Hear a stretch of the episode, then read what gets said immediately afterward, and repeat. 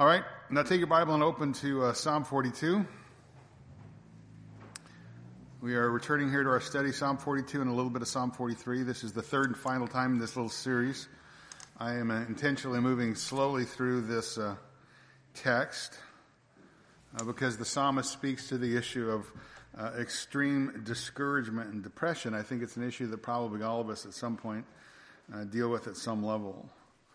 At some point, we get depressed, discouraged, down in the dumps, or whatever you want to entitle it. Uh, we feel perhaps that God has uh, forsaken us. And uh, we feel perhaps maybe even at times we'll never get back on track again with God. So the psalmist addresses that issue. And he encourages our heart and, and tells us how to deal with that kind of a situation and how we too can overcome these kind of feelings when they come upon us and we're overwhelmed by the complexities of life. It's always difficult when you're the preacher and you have to apply your own sermon uh, to your own life. Those of you who preach, you go, yeah, I got it. I, mean, I haven't even li- left a room last night or last Sunday evening where I'm already applying uh, these things into my life as my son comes in and tells me uh, his car just died. yeah, and, and uh, yeah, I don't know. They seem to work better when you put oil in them, but it's just just a thought, right? So I mean, we all got issues, right? We're all dealing with certain kinds of things all the time, and how do you deal with it? And sometimes it, it's never. I mean, sometimes it is the big things, but a lot of time, isn't it just the it's death by a thousand paper cuts? you know, it's just little things over and over and over again. So I'm thankful. As I read through this afternoon through this, the notes, I, I was encouraged by God's word and encouraged my heart. So I hope it encourages your heart. So again, the psalmist is telling us how to deal with these kind of situations, how to overcome the feelings that come upon us often in life and Again, just when we're overwhelmed with the complexities of life. And, and very simply, just in the face of mounting trials and difficulties uh, uh, that devastated the psalmist's heart, uh, he rallies his soul and he looks up to God. Uh, he has a great discouragement, and although he has great discouragement, he realizes that comfort and consolation that he receives from God is even greater than his problems. And, and as I've said a couple times, the psalmist or the psalm here really describes the upward look of the downcast soul. And that's a good phrase to look at the upward look of the downcast soul that finds its peace and trust in God. So uh, these Psalms here are, are, wise counsel that God gives us about trusting Him in tough times. Now, we made it down to about verse 7 uh, last time we were together. So let me just kind of read through that just to get our minds back around it. Excuse me. Um, uh, Psalm 42, verse 1. Uh, for the choir director, the subscript, superscript says, a maskil of the sons of Korah. As a deer pants for the water brook, so my soul pants for thee, O God. My soul thirsts for God, for the living God. When shall I come and appear before God? My tears have been my food day and night, and while they say to me all day long, Where's your God? These things I remember, and I pour out my soul within me, for I used to go along with the throng and lead them in the procession to the house of God with a voice of joy and thanksgiving and a multitude of keeping festival. Why are you in despair, O my soul? Why have you become disturbed within me? Hope in God, for I shall again praise him for the help of his presence. O my God, my soul is in despair within me, therefore I remember thee from the land of the Jordan, from the peaks of Hermon, and from Mount Mizar. Deep calls to deep at the sounds of your waterfalls, and all your breakers and your waves have rolled over me. Again, verse 7 deep calls to deep. The sound of your waterfalls and your breakers. Your waves have rolled over me. it's uh, a really uh, a man who's overwhelmed by the trials of life. But in the midst of being overwhelmed by the trials of life, he really acknowledges that at that point the sovereignty of God in the midst of his difficulties, in the midst of his trials. The, the psalmist, again, look very carefully, admits that these waves belong to God Himself, your waterfalls, your breakers, your waves. Again, he understands the fact that God is sovereign in all situations. Therefore, he places his hope and his confidence in God and the sovereignty of God. And that's uh, where we're going to start from this point forward the sovereignty of God. Now, let me quickly go back and just kind of really uh, quickly recap, and not really m- much in depth, but l- let me at least give you some of the highlights that we've been talking about or we've discovered as we've made our way up to this point. Uh, again, the picture the psalmist uh, shows us is one, uh, again, of being depressed. And he, although he's depressed, he's not going to stay there. He, he's going to confront his depression, uh, his discouragement. And then if we follow, again, his example, then we too will be able to uh, deal with these kind of depressive or times of depression, discouragement when they come into our life. I told you the first step in dealing with and conquering depression is you have to admit it. You have to admit it, then you have to confront yourself and ask yourself this question. And the psalmist asks himself three times the same question.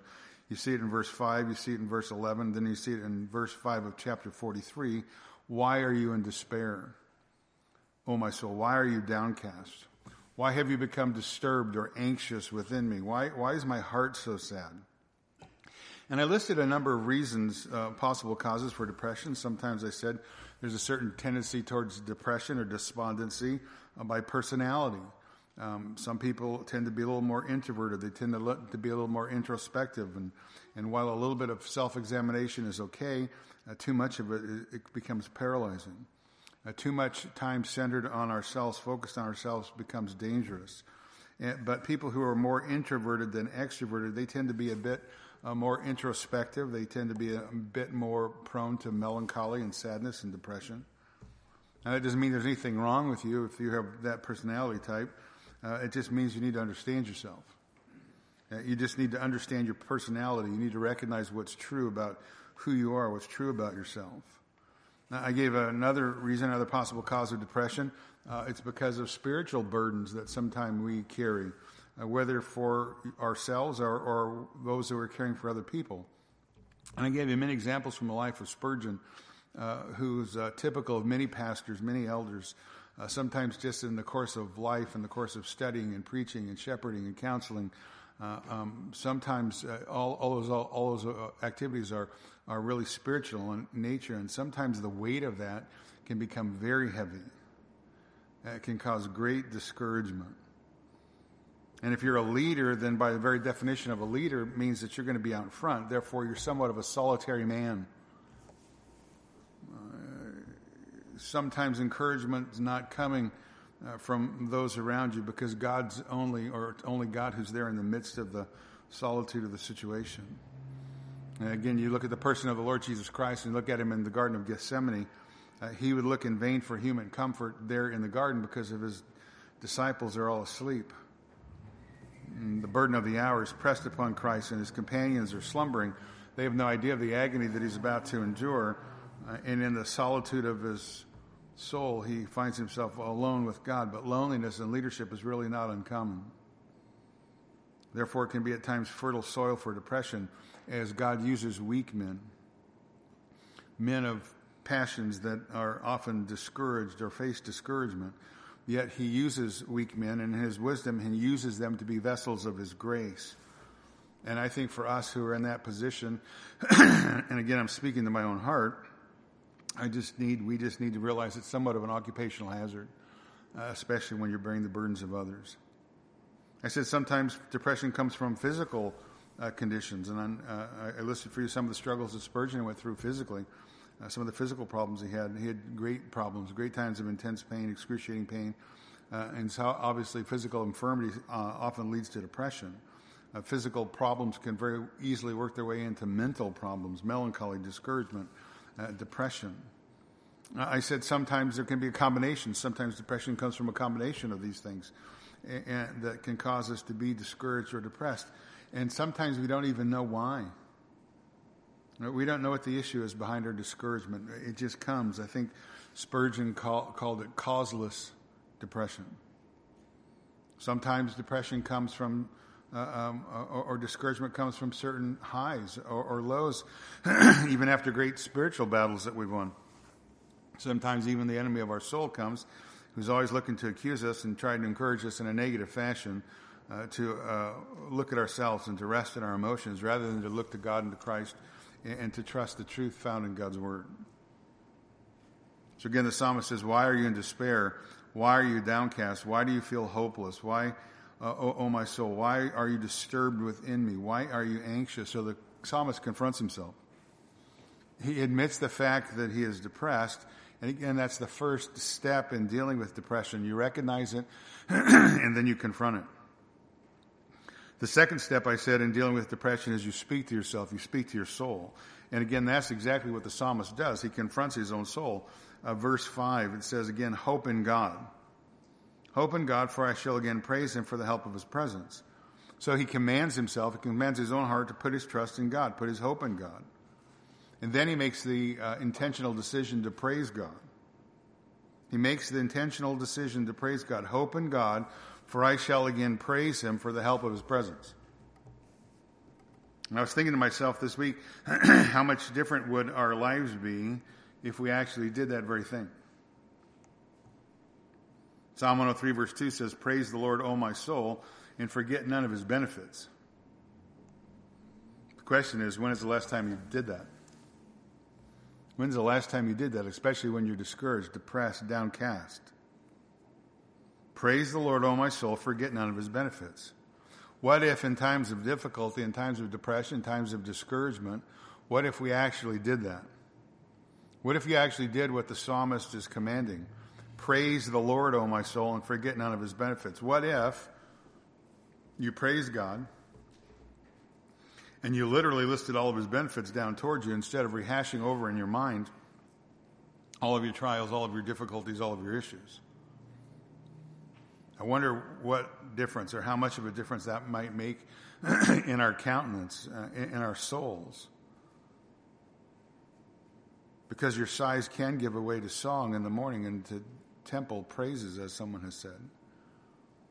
Our sighs can give away to songs. We can be obedient. We can do exactly what God commands us to do, we can praise Him. Always.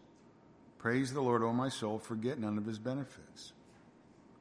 You're familiar with this out of Philippians 4. You're familiar with Paul's words. Philippians 4, verse 4, he says, Rejoice in the Lord always. And again, I say rejoice.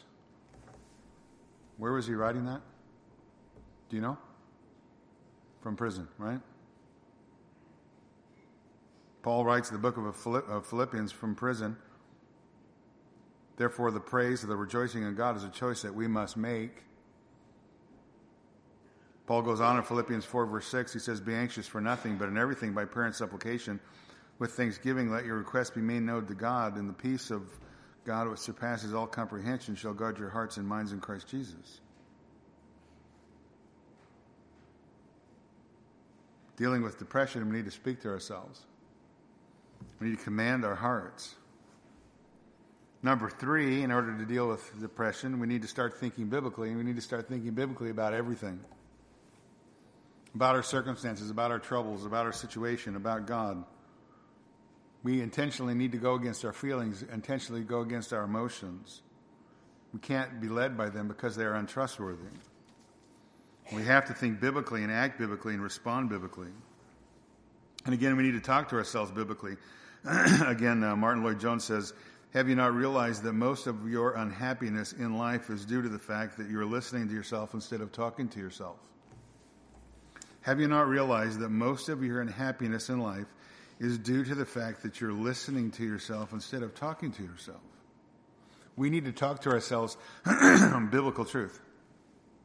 Because again, feelings lie. Feelings are not a reliable source of information. One of the books that I read, in part at least, uh, to encourage my heart and to kind of stimulate my thinking in this whole area, is a wonderful book, and I highly recommend it to you. It's written by Martyn Lloyd-Jones. It's called Spiritual Depression, Its Causes and Cures. Spiritual Depression, Its Causes and Cures.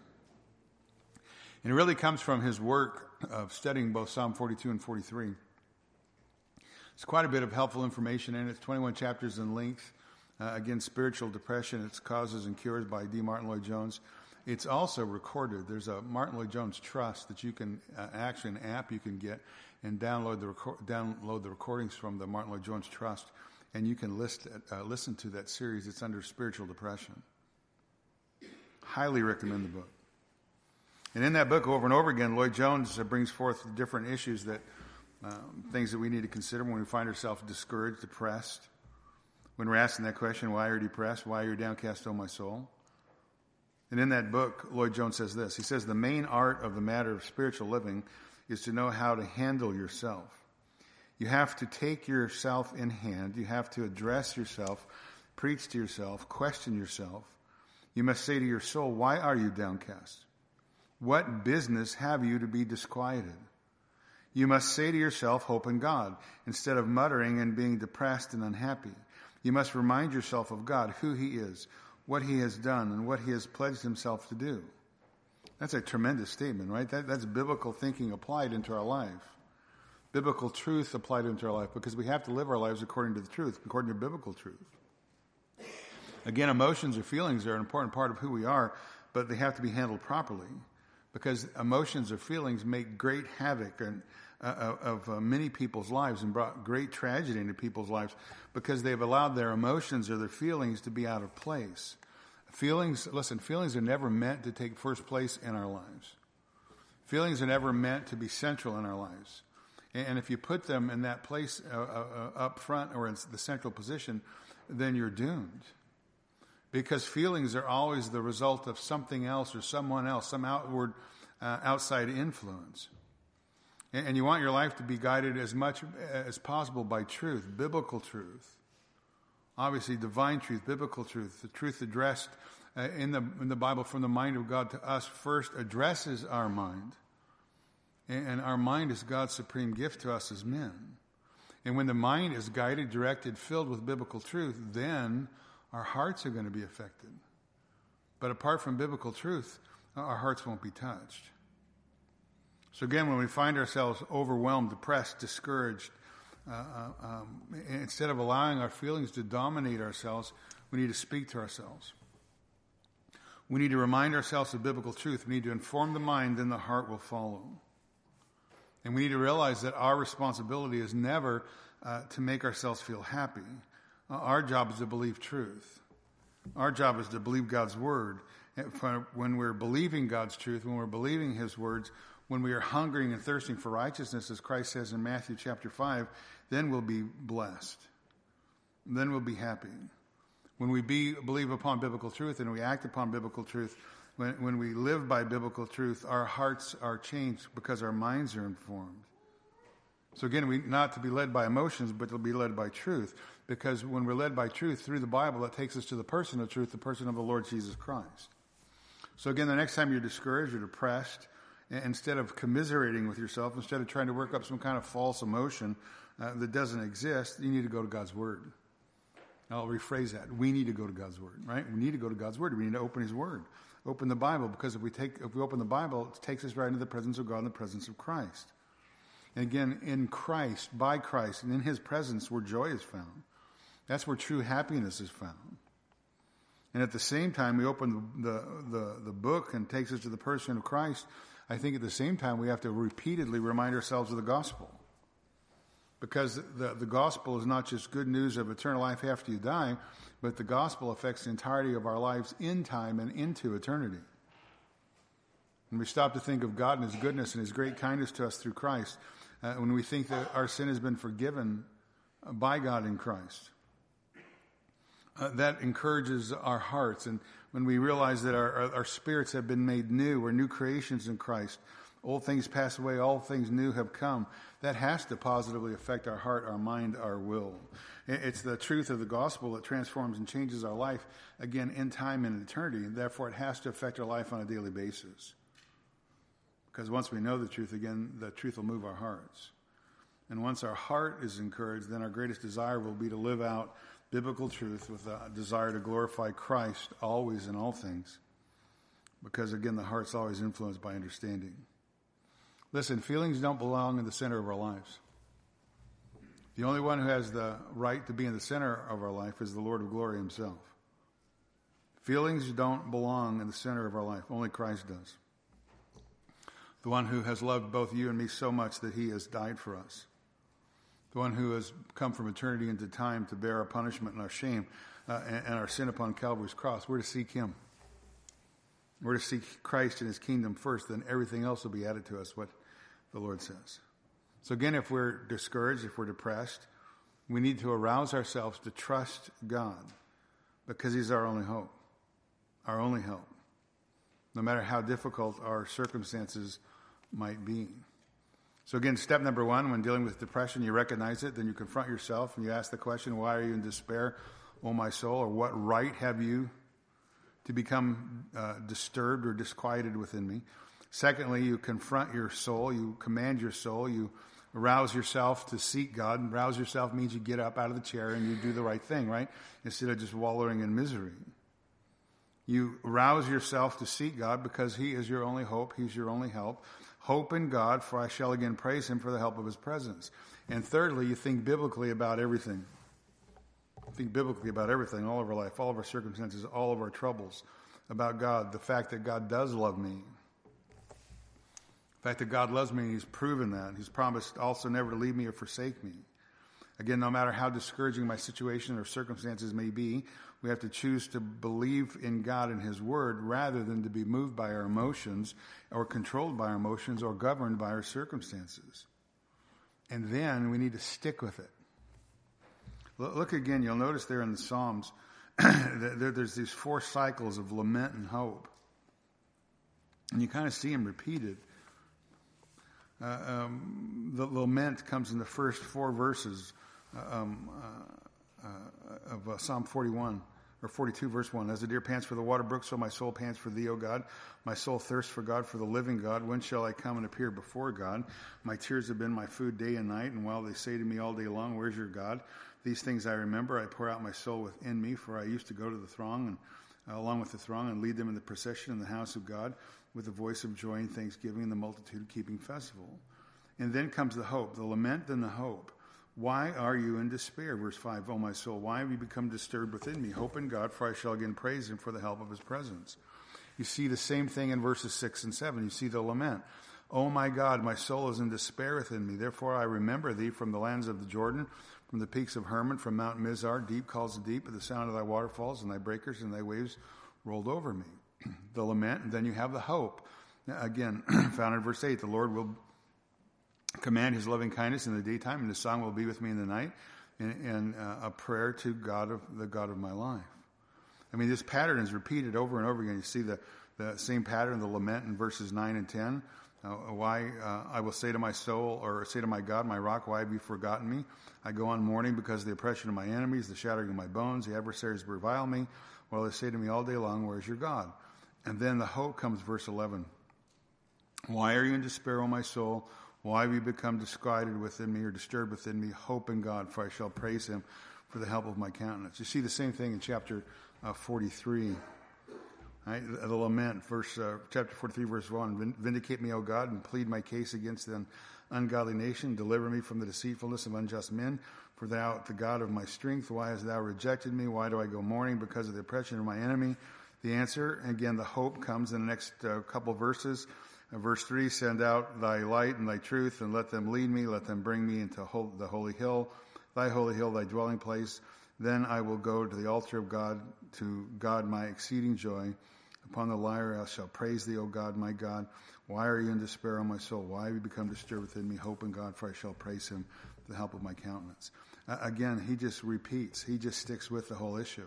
I'm going to confess, confront myself I'm going to ask myself what is wrong. Why do I find myself in this condition? I'm going to speak to my heart and command it to hope on God and to trust in Him. And then I'm going to think biblically about all of my life and about my situations. And again, to realize or to think biblically, you have to begin with real, the, the realization that God is sovereign over everything. And if you're going to think biblically in the midst of your trial, again, you have to affirm the sovereignty of God. And again, that's what the psalmist does. We'll go back to verse 7 and we'll kind of pick it up there and move forward, right? That's exactly what the psalmist does. Again, I've read through it a couple times, but deep calls to deep, the sound of your waterfalls, all your breakers, and all your, all your waves have rolled over me.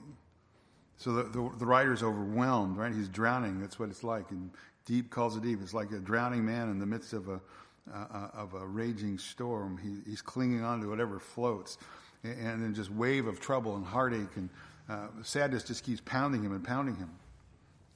But in the midst of the difficulty, uh, he affirms God's sovereignty. Your waterfalls, your breakers, your waves.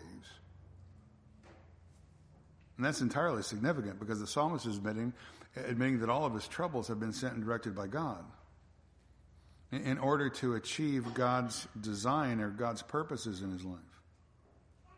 And the same thing is true for all of us. Trials come into our life for our good, for our benefit. in order to free us from the attachment we have to this fallen world and in order to drive us to Christ. Now, we don't always see that when we're going through the difficulty. And most certainly at, the time, we don't understand. James chapter 1, verse 2 says, Consider it all joy, my brethren, when you encounter various trials. I wonder if that's a misprint. Right? How can we have joy in the midst of our trials? Because in our flesh, we do everything we can to avoid trials. We do everything we can to avoid suffering. Nobody likes suffering. Nobody likes pain, but it comes in a fallen world. In fact, the Bible tells us if we're a follower of Christ, we should expect persecution. 2 Timothy 3:12 Indeed all who desire to live godly in Christ Jesus will be persecuted. And while we try to avoid problems, situations, persecution in this world, we shouldn't expect to be free from them. Especially persecution, because that's coming. We live in a fallen world with wicked men who hate God, who hate Christ, who hate God's people. We live in a fallen world where our adversary, the devil, prowls around like a roaring lion. He's always seeking someone to devour. And our God is conforming us to the image of his Son, to the image of Christ, who was a man of sorrows, who was acquainted with grief. The Lord Jesus was very much personally aware of suffering. He was very much personally acquainted with unjust suffering. And, and, the more we look like Christ, the longer we walk with the person of Jesus Christ, the more we're being conformed to the image of Christ, the more likely we are to meet trouble in this world. You look at the person of the Lord Jesus Christ, and he was sinless. He did no evil. He did nothing wrong. Again, no sin to be found in him. All he did was good. Spent the entirety of his life doing good for people, healing people, touching people with infirmities, curing them, benefiting them preach the gospel, preach that God wants to reconcile men to himself, that there's good news that men could be saved, they could have a new life, be saved from the wrath to come. And what happened to him? The world murdered him, right? The innocent one. Again, the world hates Christ. The world hates the Christian because Christ made sinners feel uncomfortable. Christ made sinners feel uncomfortable because he was holy. Christ made sinners feel uncomfortable because he said he came to seek and save the lost, and unholy men don't want to hear that. And unholy men hated him for that, and they murdered him. And the Bible tells us the world would do the same to us. 1 Peter 4 3 says, For time is already past, for the time already past is sufficient for you to have carried out the desires of the Gentiles, having pursued a course of sensuality, lust, drunkenness, carousals, drinking parties, and abominable idolatries. Verse 4, 1 Peter 4, verse 4. And on all this they are surprised that you do not run with them into the same excess of dissipation that they may malign you. They're astonished, uh, one translation says, they're astonished when you don't rush with them to do the same kind of flood of wickedness that they're involved with, therefore they're going to vilify you. Another says they think it's strange that you don't plunge into the same kind of flood of dissipation, therefore they heap abuse on you. Anytime you don't go along with the world and its wickedness, there's going to be a confrontation. And Christ himself, it happened to him over again. The, the Apostle Paul, other great men through history, the history of the church, history of the New Testament, uh, they pursued righteousness, they pursued holiness, Christ likeness, and the world vilified them. They heaped abuse upon them. They, they were persecuted by the world. But we are called to remember the truth and to be encouraged by the truth Peter says, 1 Peter 1 3, Blessed be the God and Father of our Lord Jesus Christ, who according to his great mercy has caused us to be born again to a living hope through the resurrection of Jesus Christ from the dead, to obtain an inheritance which is imperishable, undefiled, will not fade away, reserved for you in heaven, who are protected by the power of God through faith for salvation, ready to be revealed in the last times. In this, he says, verse 6, 1 Peter 1, verse 6, in this you greatly rejoice, even though now for a little while, if necessary, you have been distressed by various trials the proof of your faith being more precious than gold which is perishable, even though tested by fire, may be found to result in praise and the glory and the honor at the revelation of Jesus Christ. So trials prove our faith. And there's a very definite plan and purpose for trials. Again, nothing comes into our life by way of accident. Nothing comes into our life by way of chance. Everything comes into our life through the hands of our loving Heavenly Father. And again, He's the one who's conforming us to the image of Christ. He's the one who's bringing us to perfection. He's the one who's working out all things together for good, for our good, and for His glory in our lives. So when trials and difficulties come into our lives, again, again uh, uh, uh, uh, to come into our lives, again, it's always under the direction of God's loving hand. He's drawing us away from the world and drawing us closer to Him, closer to Christ. And again, you see that all throughout the Scripture. You, you see men who suffered unjustly. Think of Joseph. Uh, think of all the difficulties he went through in his life, the, the, the trials in his life, his tribulations. But they, um, they made him the man he needed to be in order to perform the task that God had ordained for him. Again, he'd done nothing wrong, and everybody sinned against him. Even his brothers sinned against him. But again, God was preparing him for the uh, work that he had, the, the great position that he had him to, to be in uh, in the future to save the nation, save the line of the Messiah. You see the same kind of situation in the lives of Abraham or Moses, or the same kind of thing true without question in the New Testament. Paul, with all of his sufferings, all his trials that he went through. You, you read 2 Corinthians chapter 11, 2 Corinthians uh, chapter 12, and all of the struggles that he went through in part made him to be the man that God designed him to be for the task at hand for him. Uh, 2 Corinthians 11, 23 says, "In far more labors, far more imprisonments, beaten times without number, often in danger of death. Five times I received from the Jews 39 lashes. Three times I was beaten with rods. Once I was stoned. Three times I was shipwrecked. A day and the night I've spent in the deep. I've been in frequent journeys, dangers from the rivers, dangers and robbers, dangers from my countrymen, dangers from the Gentiles, dangers in the city, dangers in the wilderness, dangers in the sea, dangers among false brethren. I've been in labor and hardship through many sleepless nights and hunger and thirst, often without food and cold exposure. And apart from such external things, there is the daily pressure upon me of concern for all the churches. He was a man who I'm sure suffered spiritual depression for the burden he was carrying for other people, besides all the stuff that was going on in his own life. But trials strengthen our faith. Our, our faith. Trials strengthen our faith and we need to understand that. Again, in this you greatly rejoice, even though now for a little while, if necessary, you have been distressed by various trials, that the proof of your faith, being more precious than gold, which is perishable, even though tested by fire, may be found to result in praise and glory and honor at the revelation of Jesus Christ, says Peter in 1 Peter chapter 1. So Peter says, you know, gold's precious, but not as precious as faith. Because gold's something that ultimately vanishes, it's temporary. But faith is eternal. Faith is something that's everlasting. Faith is the thing by which you live. Faith is the thing that accounts for you being uh, in the Christian life. The whole of life is a, a, matter of faith. We walk by faith. Faith is what links us to God. And, and when the heat is turned up, if you will, uh, uh and uh, on, on gold, the, the the person who's um, trying to, to uh, melt the gold is trying to pull out the impurities, right? Same thing is true in our life when we face trials.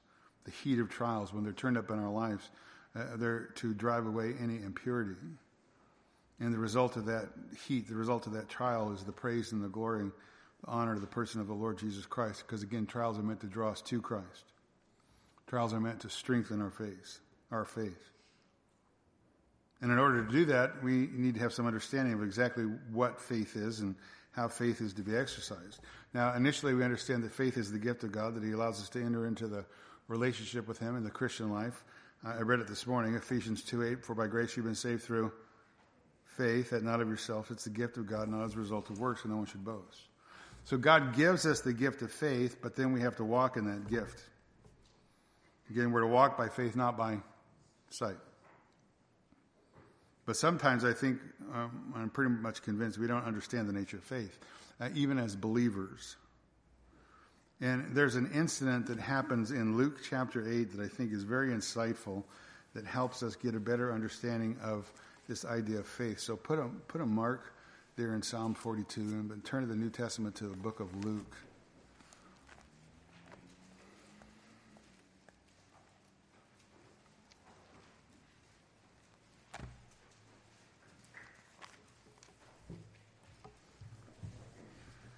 And I need to move through it kind of quick, obviously, just for our time, but Luke 8, starting in verse 22.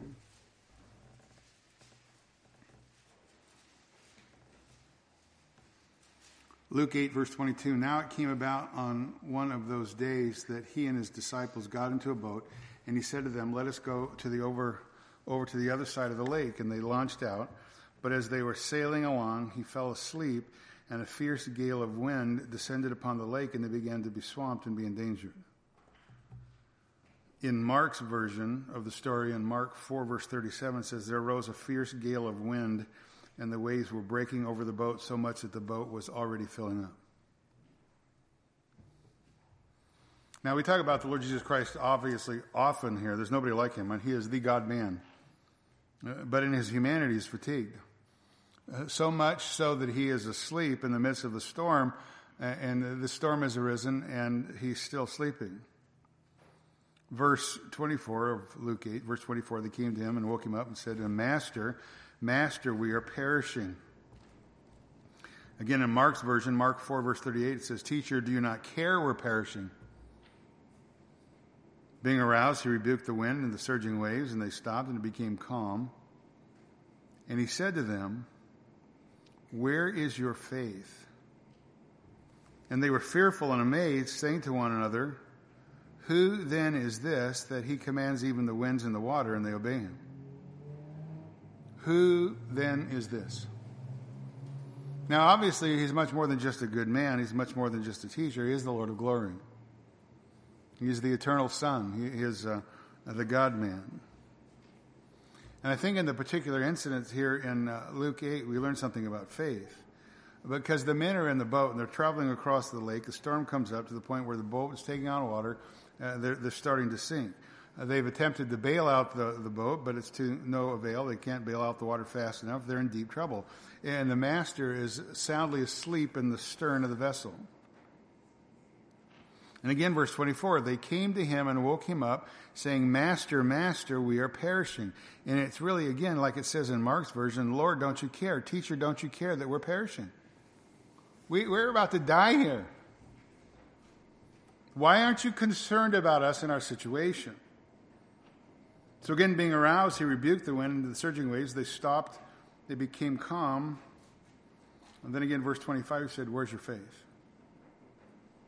Mark's version, why are you so timid? Why is it that you have no faith?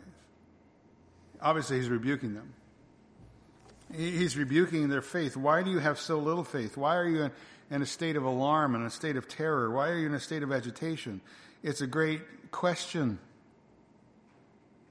Why are you in despair, O my soul? Why have you become disturbed within me?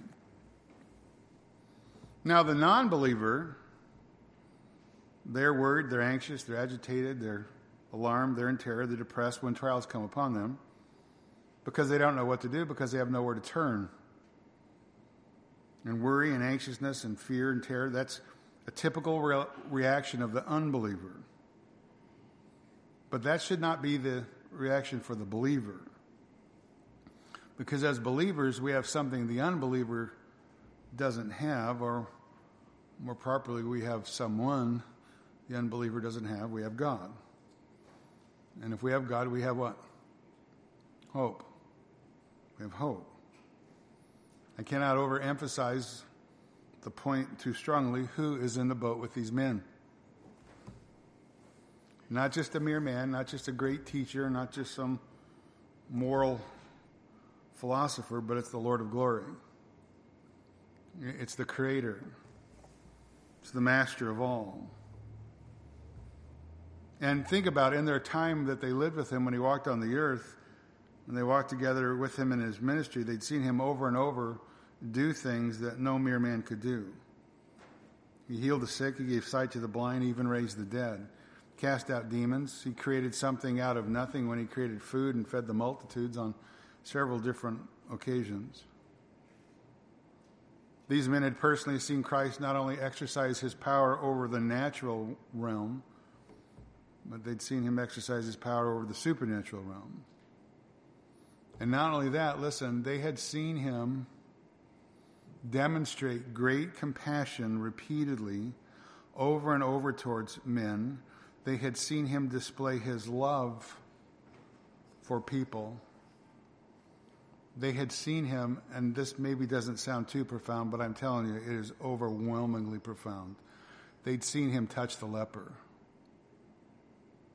Because nobody touches a leper. The religious leaders of Israel certainly aren't touching the leper.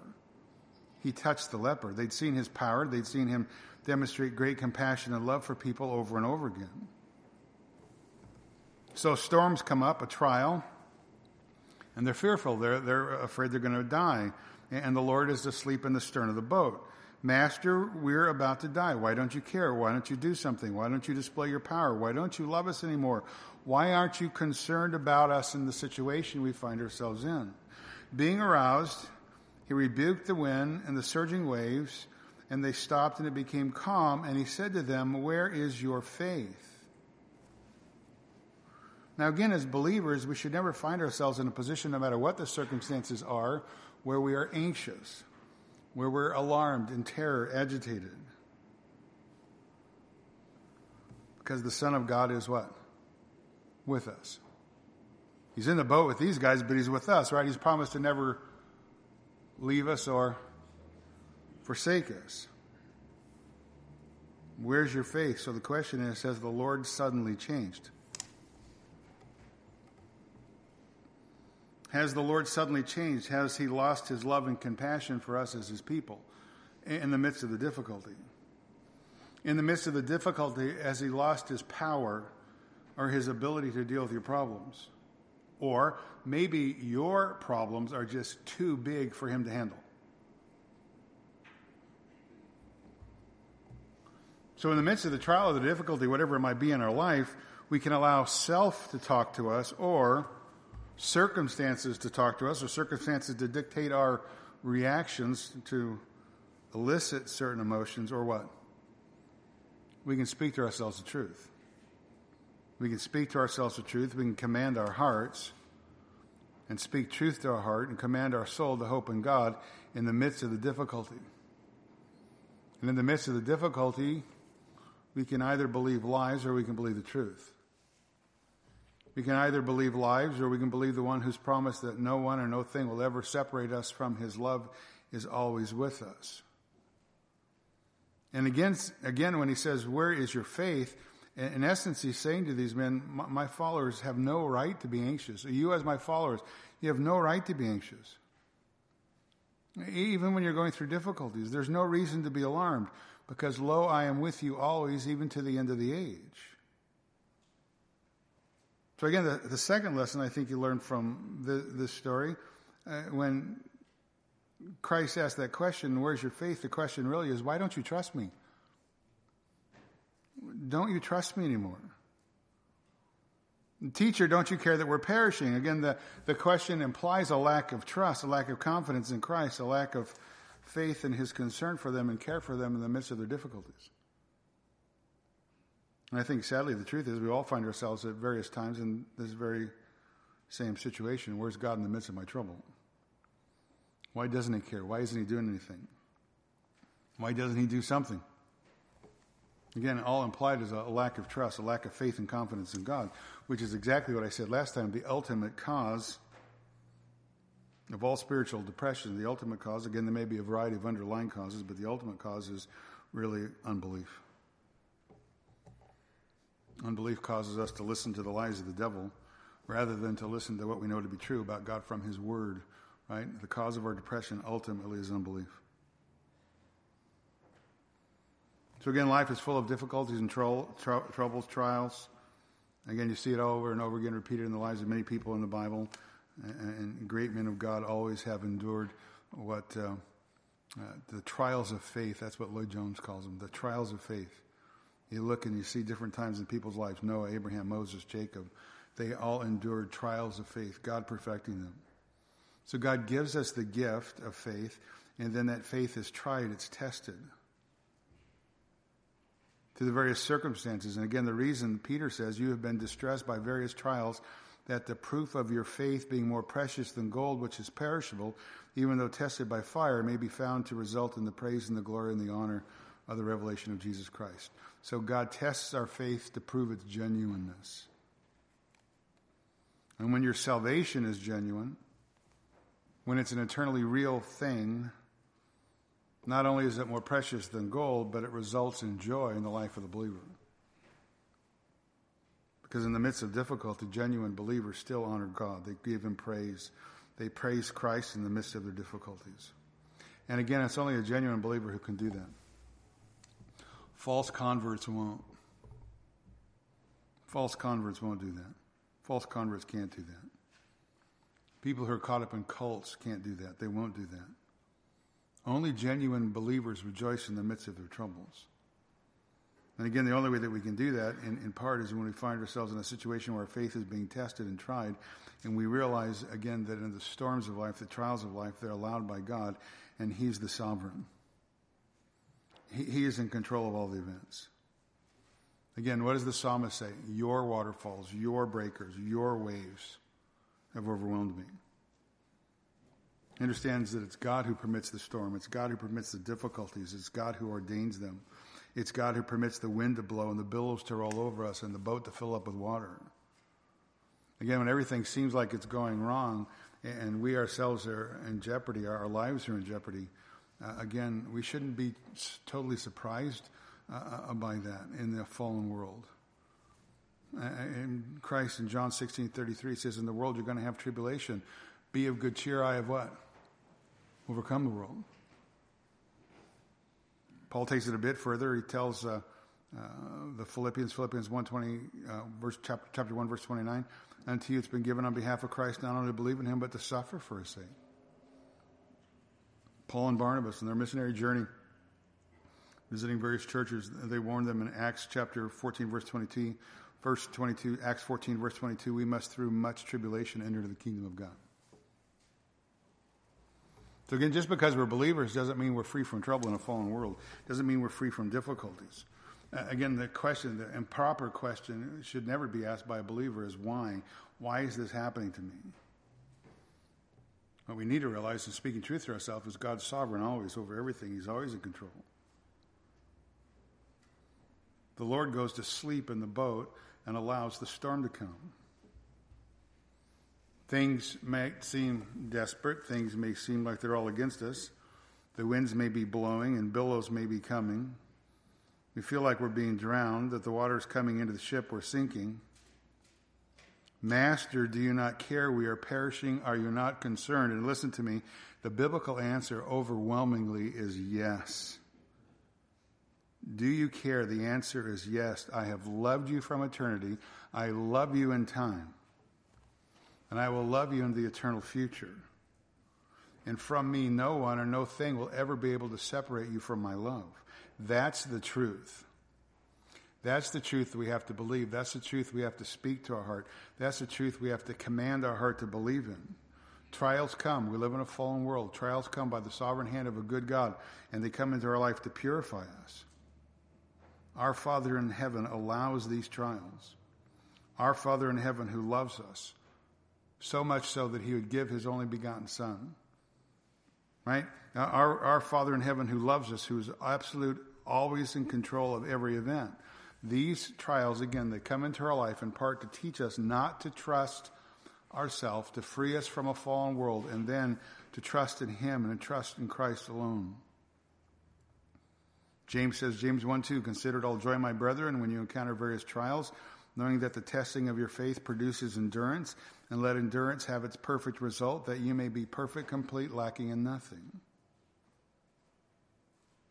Trials push us to Christ.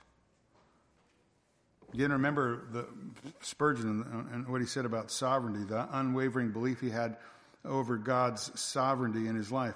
Fate is blind, providence has eyes. It would very, be a very sharp and trying experience for me to think that I have an affliction which God never sent me, that the bitter cup was never filled by his hand, that my trials were never measured out by him, nor sent to me by his arrangement of their weight and quantity. So, in the midst of difficulties, in the midst of struggles, uh, physical and emotional, Spurgeon placed his confidence in God and the sovereignty of God. Spurgeon placed his hope in God, again, in the God who's sovereign. And very basically, the sovereignty of God says that God orders everything. God controls everything. God overrules everything. God being infinitely elevated above all creation and every creature, he is the most high Lord of heaven and earth, thwarted by no one. No one stands against him in his power. No one, he is subject to no one. He is influenced by no one. He is absolutely and totally independent of everyone. And God does as he pleases, only as he pleases, always as he pleases.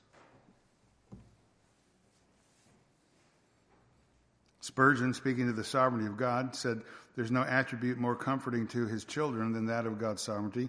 Under the most adverse circumstances and the most severe trials, they believe that sovereignty has ordained their affliction, that sovereignty overrules them, and that sovereignty will sanctify them. There is nothing for which the, chi- the children uh, ought to more earnestly be confronted than the doctrine of their master over all creation, the kingship of God over all of the works of his own hands, the throne of God, and his right to sit upon that throne. Master, we're perishing.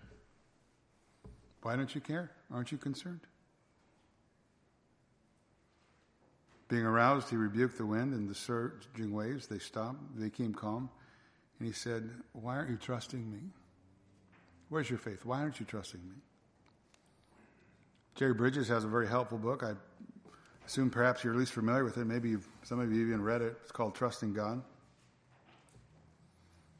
Bridges says this He says, I acknowledge it often seems more difficult to trust God than to obey Him.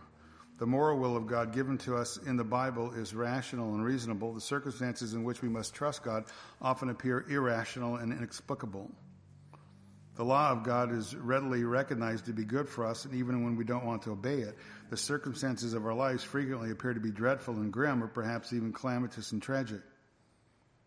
Obeying God is worked out in well defined boundaries of God's revealed will. Trusting God is worked out in an arena that has no boundaries. We do not know the extent, the duration, or the frequency of the painful adverse circumstances in which we must frequently trust God.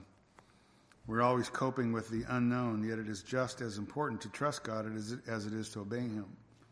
When we disobey God, we defy His authority, we despise His holiness. But when we fail to trust God, we doubt His sovereignty and question His goodness.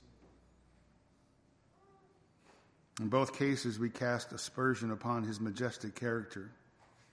God views our distrust of Him as seriously as He views our disobedience. Bridges goes on in that book and talks about the fact that for us to trust God, we have to view our circumstances again through the eyes of faith. That just as faith, the faith of salvation comes through hearing the message of the gospel, so too when we trust God, the faith to trust God when adversity comes, comes through the Word of God. Comes through the Word of God alone. Because it's only in the Scripture that we find an adequate view of God and our relationship to Him. It's only in the scripture that we find an adequate view of God's relationship to the involvement of our painful circumstances. So it's from scripture that we apply to our heart by the Holy Spirit that we receive grace to trust God in the times of adversity. Times of adversity, there's three things the teacher or the scripture teaches about God, three essential truths about God. Truths, again, that we have to believe apply to our own hearts. If we're to trust Him, walk by faith in times of adversity, number one, God's completely sovereign. Number two, God is of infinite wisdom. And God is, number three, God is perfect love. God is completely sovereign, infinite wisdom, and perfect in love. And someone has expressed those three truths as they relate to us in this fashion. He says this God in His love always wills what is best for us. In His wisdom, He always knows what is best. And in His sovereignty, He has the power to bring it about. Master, we're perishing.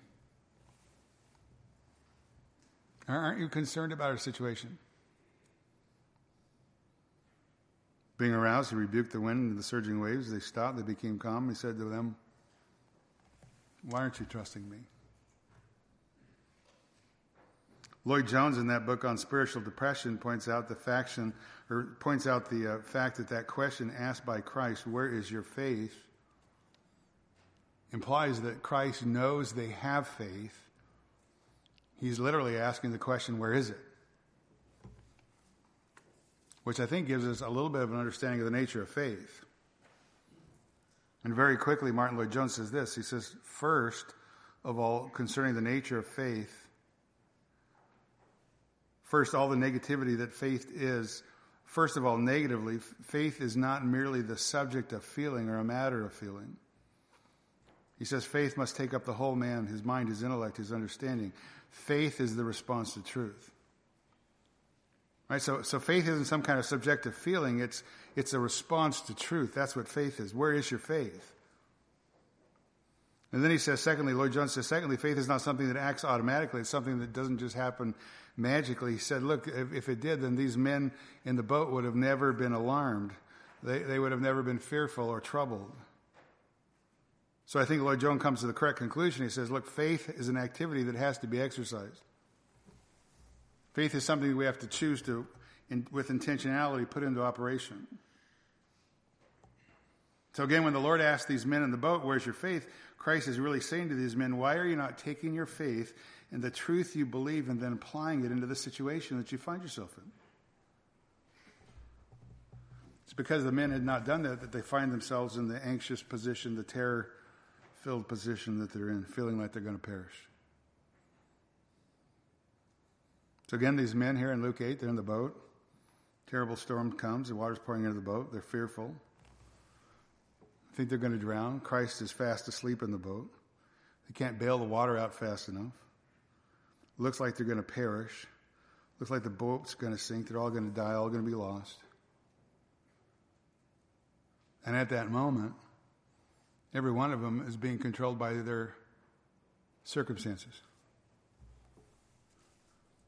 in abject terror, being controlled by their circumstances rather than being controlled by the truth. Lloyd-Jones again, he says, faith says don't panic. Unbelief says Christ doesn't care. Faith asks what is true. And faith is exercised or applied as a refusal to listen to anything except the truth a refusal to listen to anything except the Word of God. Faith exercised is to remind yourselves of what you believe and what you know to be true. Right? Again, that's something that these guys didn't do in the moment. Lloyd-Jones says, if only the disciples had stopped for a moment and said, now, then what about this?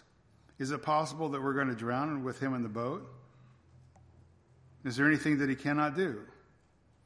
We've seen miracles. We've seen him turn water into wine. We've healed, seen him heal the blind and the lame and even raise the dead. Is it likely that he's going to allow us himself to be drowned in this way? Lloyd-Jones says impossible. In any case, he loves us. He cares for us. He's told us that. The very hairs of our heads are all numbered. That is the way he says, he says in which faith reasons. Faith, he says, says, all right, I see the waves and the billows, but it always puts this but, that faith, uh, that is faith, it holds to the truth, it reasons from what it knows to be fact. And the way, that's the way he says to apply faith. These men did not do that. That's why they became agitated and panic stricken. And you and I will become panic stricken and agitated if we fail to do the same. Whatever the circumstance, therefore, we stand and wait for a moment and we say, admit it is all as it is, but, but what? Then he answers, but God, but the Lord Jesus Christ, the whole of my salvation. That is what faith does. All things may seem to be against me to drive me to despair. I do not understand what is happening, but I know this. I know that God has loved me so much that he sent his only begotten Son into the world for me. I know that while I was an enemy, God sent his Son to die on the cross of Calvary uh, for me. He's done that for me while I was an enemy, rebellious and an alien. I know that the Son of God has loved me and gave himself for me. I know that God, the, the cost of his life's blood, um, that at the cost of his life's blood I have salvation, that I am a child of God, an heir of everlasting bliss. I know that very well. Then I know this. That if we, if when we were enemies we were reconciled to God by the death of his son, much more being reconciled, we shall now be saved by his life. He says it is inevitable logic and faith argues like that. Faith reminds itself of what the scripture calls the exceeding great and precious promises. Faith says, I cannot believe that he who has brought me so far is going to let me down at this point. It's impossible. It would be inconsistent with the character of God. Faith, having refused to be controlled by circumstances, remind itself of what it believes and what it knows to be true. That's good, right? Faith active. Faith in action. Faith applied. Where's your faith? Again, Christ asked his men, Where's your faith? He goes, I know you have it. Put it into practice. You need to know that I'm working out all things together for your good and for those of who you love me. Those who've been called according to my purpose. Uh, you love me and I love you and you're loved by the Father. Uh, you know that not a head of your hair is ever going to be harmed unless my purposes uh, uh, uh for that to happen. Your, and for your good I allow it. Know that I've loved you from a, with an everlasting love, that again, I'll never allow anything into your life to happen to you that ultimately is not for your well being and ultimately not for your good. Know that if I've loved you eternally, I'll take care of you in time. I'll never leave you or forsake you.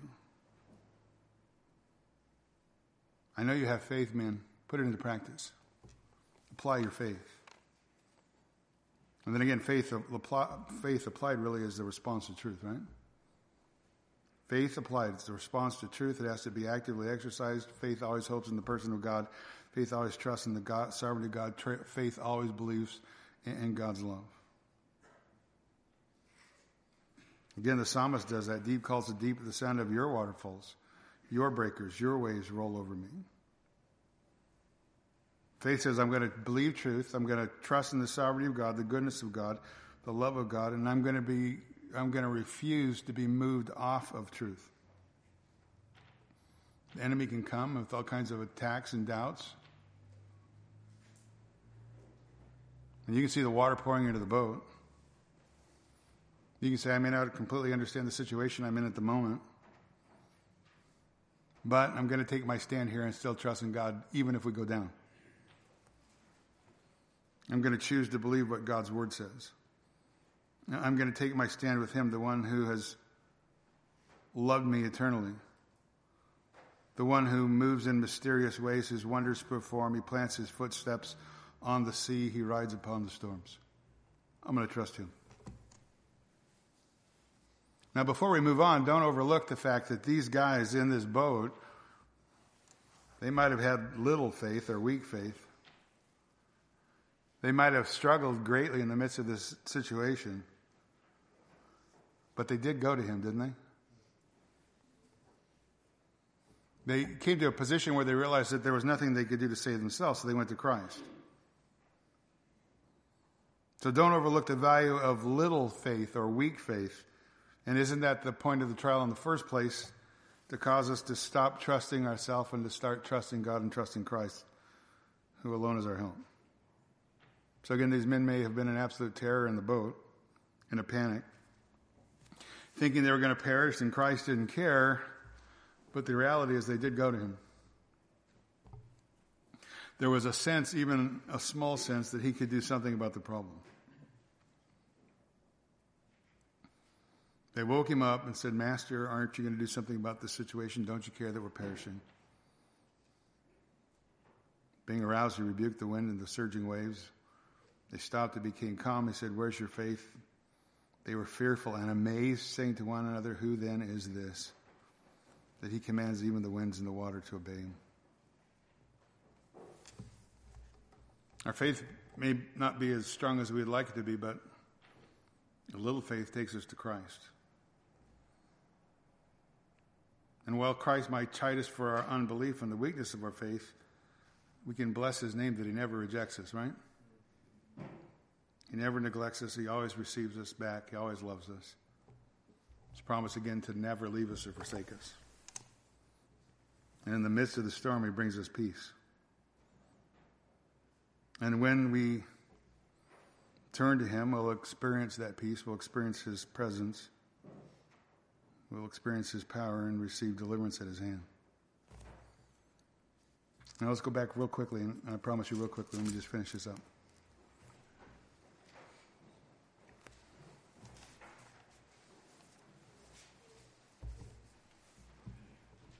Psalm 42, again, in the midst of the overwhelming trials of life, the psalmist look, acknowledges the sovereignty of God. Deep calls to deep at the sound of the water, thy waterfalls and thy breakers and thy waves, they roll over me. Then he acknowledges the love of God. He's overwhelmed by his predicament, but he can say with great confidence the Lord has directed his love towards him. His unconditional, covenantal love, his eternal loving kindness. Verse 8 The Lord will command his loving kindness in the daytime, and his song will be with me in the night, a prayer to the God of my life. So again, the psalmist is acknowledging the love of God that would not fail him, even in the night when his ordeal awakened him. He was still confronted, comforted with the thought of the love of God. And while at times he may have felt God's absence, he could always trust in the truth, and the truth is God loved him. He could trust in the truth that there was never a time where he, is the psalmist, there was never a time when he was outside of the love of God or outside of the loving care of God. So while he's still overwhelmed in the midst of his circumstances, he's still trusting God, trusting his sovereignty, trusting the love of God. He acknowledges that God is the source of his strength and stability, although he feels that perhaps God's not acting fast enough on his behalf. Verse 9 I will say to God, my rock, why have you forgotten me? Why do I go mourning because of the oppression of the enemy? God, my rock. The, the psalmist knows that's it. That's the answer. God alone is my refuge. He's my fortress. He's the only place that I can hide from the crashing waves of my troubles. Can we sing a song like that? On Christ, the solid rock I stand. All other ground is. Do we really believe it when we sing it? Or do we just say the words? Truth is, it probably depends, right? probably depends on the moment. Because we're fickle. We always have changing of emotions. But not so God. The psalmist says, God is my rock. Right? He never changes. He's always the same. Today, yesterday, and forever remains the same. Again, in his flesh, the psalmist cries out, Why have you forgotten me? And again, that reminds us of the words of Christ from the cross in his humanity My God, why have you forsaken me? It's not uncommon. It's not unusual in our depression to feel like God has forsaken us, feel like God has departed, but again, we can't trust our feelings. Feelings are not to be central, the truth is. So again, overwhelmed by circumstances, battling with his adversaries, battling with his own heart, battling over what he knows to be true. His motions are trying to lead him in a different direction. The whole ordeal is beginning to take an effect physically on the psalmist. He writes, verse 10 As a shattering of my bones, my adversaries revile me, while say, they say to me all day long, Where's your God? We understand that, right? Ten, extended times of depression, discouragement they have real physical manifestations in our life. Well, what's the cure? What's the cure? What's the hope? Verse 11. Again, the psalmist confronts his soul. He confronts his depression. He again commands his soul to put his trust in God, to think biblically, to praise God with intentionality, and to trust Him. Commands his soul to put faith into action. Verse 11 Why are you in despair, O my soul? Or why are you depressed? What right have you to be discouraged? Why have you become disturbed within me? Why are you in turmoil? Hope in God, for I shall yet praise him, the help of my countenance, my God. Several translations say, I will again give thanks to my God for his saving intervention, or I shall again praise him, my salvation and my God, reminding himself of the truth. Now, just a couple words on verse 40 or chapter 43, because I told you the last time that the two are probably linked together. So you read both of the Psalms together. And as you read both of the Psalms together, and again, this will be very quick, there appears to be a mood that is rising. In the first part of Psalm 42, the psalmist remembers his former days at the temple. He's uh, oppressed by that memory. But then he again begins to remember God and his goodness. And, and when his enemies uh, are challenging him again, where's your God? He remembers that God is with him always, in the daytime, in the nighttime, verse 8. In verse 1, uh, back up in 42, God's absent, but now here he's present. Right? He's his rock. And by the time you come to Psalm 43, the, the, God becomes the stronghold for the psalmist. Uh, again, he's guiding him. Uh, the psalmist is trusting in him, hoping in him that God's going to guide him back to the place of worship, take him back to the place of joy, just like he enjoyed in his former days. Verse 1, chapter 43 Vindicate me, O God, plead my case against an ungodly nation, and deliver me from the deceitfulness of unjust men. Again, it's a confident prayer in God's ability to deliver. Verse 2 Thou art my, the guard of my strength, or thou art my stronghold. Why hast thou rejected me? Why do I go mourning of the oppression of my enemy?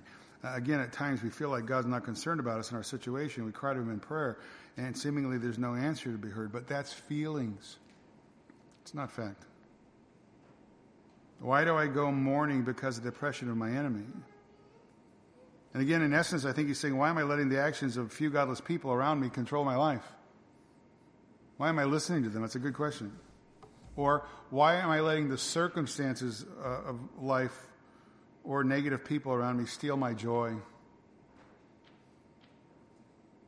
Because the truth is, no one or no situation, no circumstance can steal our joy unless we choose to give it up. Because Christ says, My peace I give to you. Nobody can rob us of our joy. Nobody can rob us of our peace unless we choose to give it up. Because joy and peace is found as a gift from God through the person of Jesus Christ. Verse 3 Oh, send out thy light and thy truth. Let them lead me. Let them bring me to your holy hill, to your dwelling place. It's an appeal again, an appeal to go back to the word, the truth. Let, let your word control me. Let your voice be that that guides me, not the voice of the deceiver. Let me follow your plan because it's your word that illuminates my path. Verse 4 Then I will go to the altar of God to my God, exceeding joy, my exceeding joy, and upon the lyre I shall praise thee, O God, my God. So again, you can see the, the countenance of the psalmist is lifted up. He's encouraged his heart with the truth. He, he now wants to worship again. He wants to put his faith into practice. He wants to apply the truth that he knows. He wants to thank God, worship God, praise God, because he finds his ultimate hope and confidence in God. Why are you in despair? Verse 5 Oh, my soul, why are you disturbed within me? Hope in God. That's the answer. What right do I have to be disquieted in my spirit when I can command my heart to hope in the sovereign who has loved me eternally and into time? And then I can intentionally praise him, for I shall praise him for the help of his presence, my God. So that's it, right? The answer in the times of difficulty and trial is we just need to confront ourselves. We need to confront ourselves. We need to command our heart, command our spirits, put our trust in God. We need to think biblically about everything, about God, our situation, our circumstances. We need to trust in His sovereignty.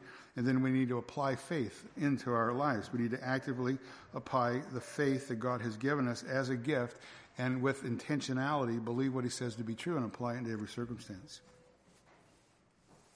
And again, understanding that difficulties and tribulations come in a fallen world, and those difficulties are ordained by a good God to draw us right back to Him. As the deer pants for the water brook, so my soul pants for you, O God. My soul thirsts for God, for the living God. Our Father and our God, we're thankful for this opportunity to look in your word and thankful for the look or the understanding that the psalmist gives here of the issue of discouragement and depression and how it's really to drive us back to you because it's only from you that our hope comes. Help us to apply truth into our life, to live by faith in a practical fashion, to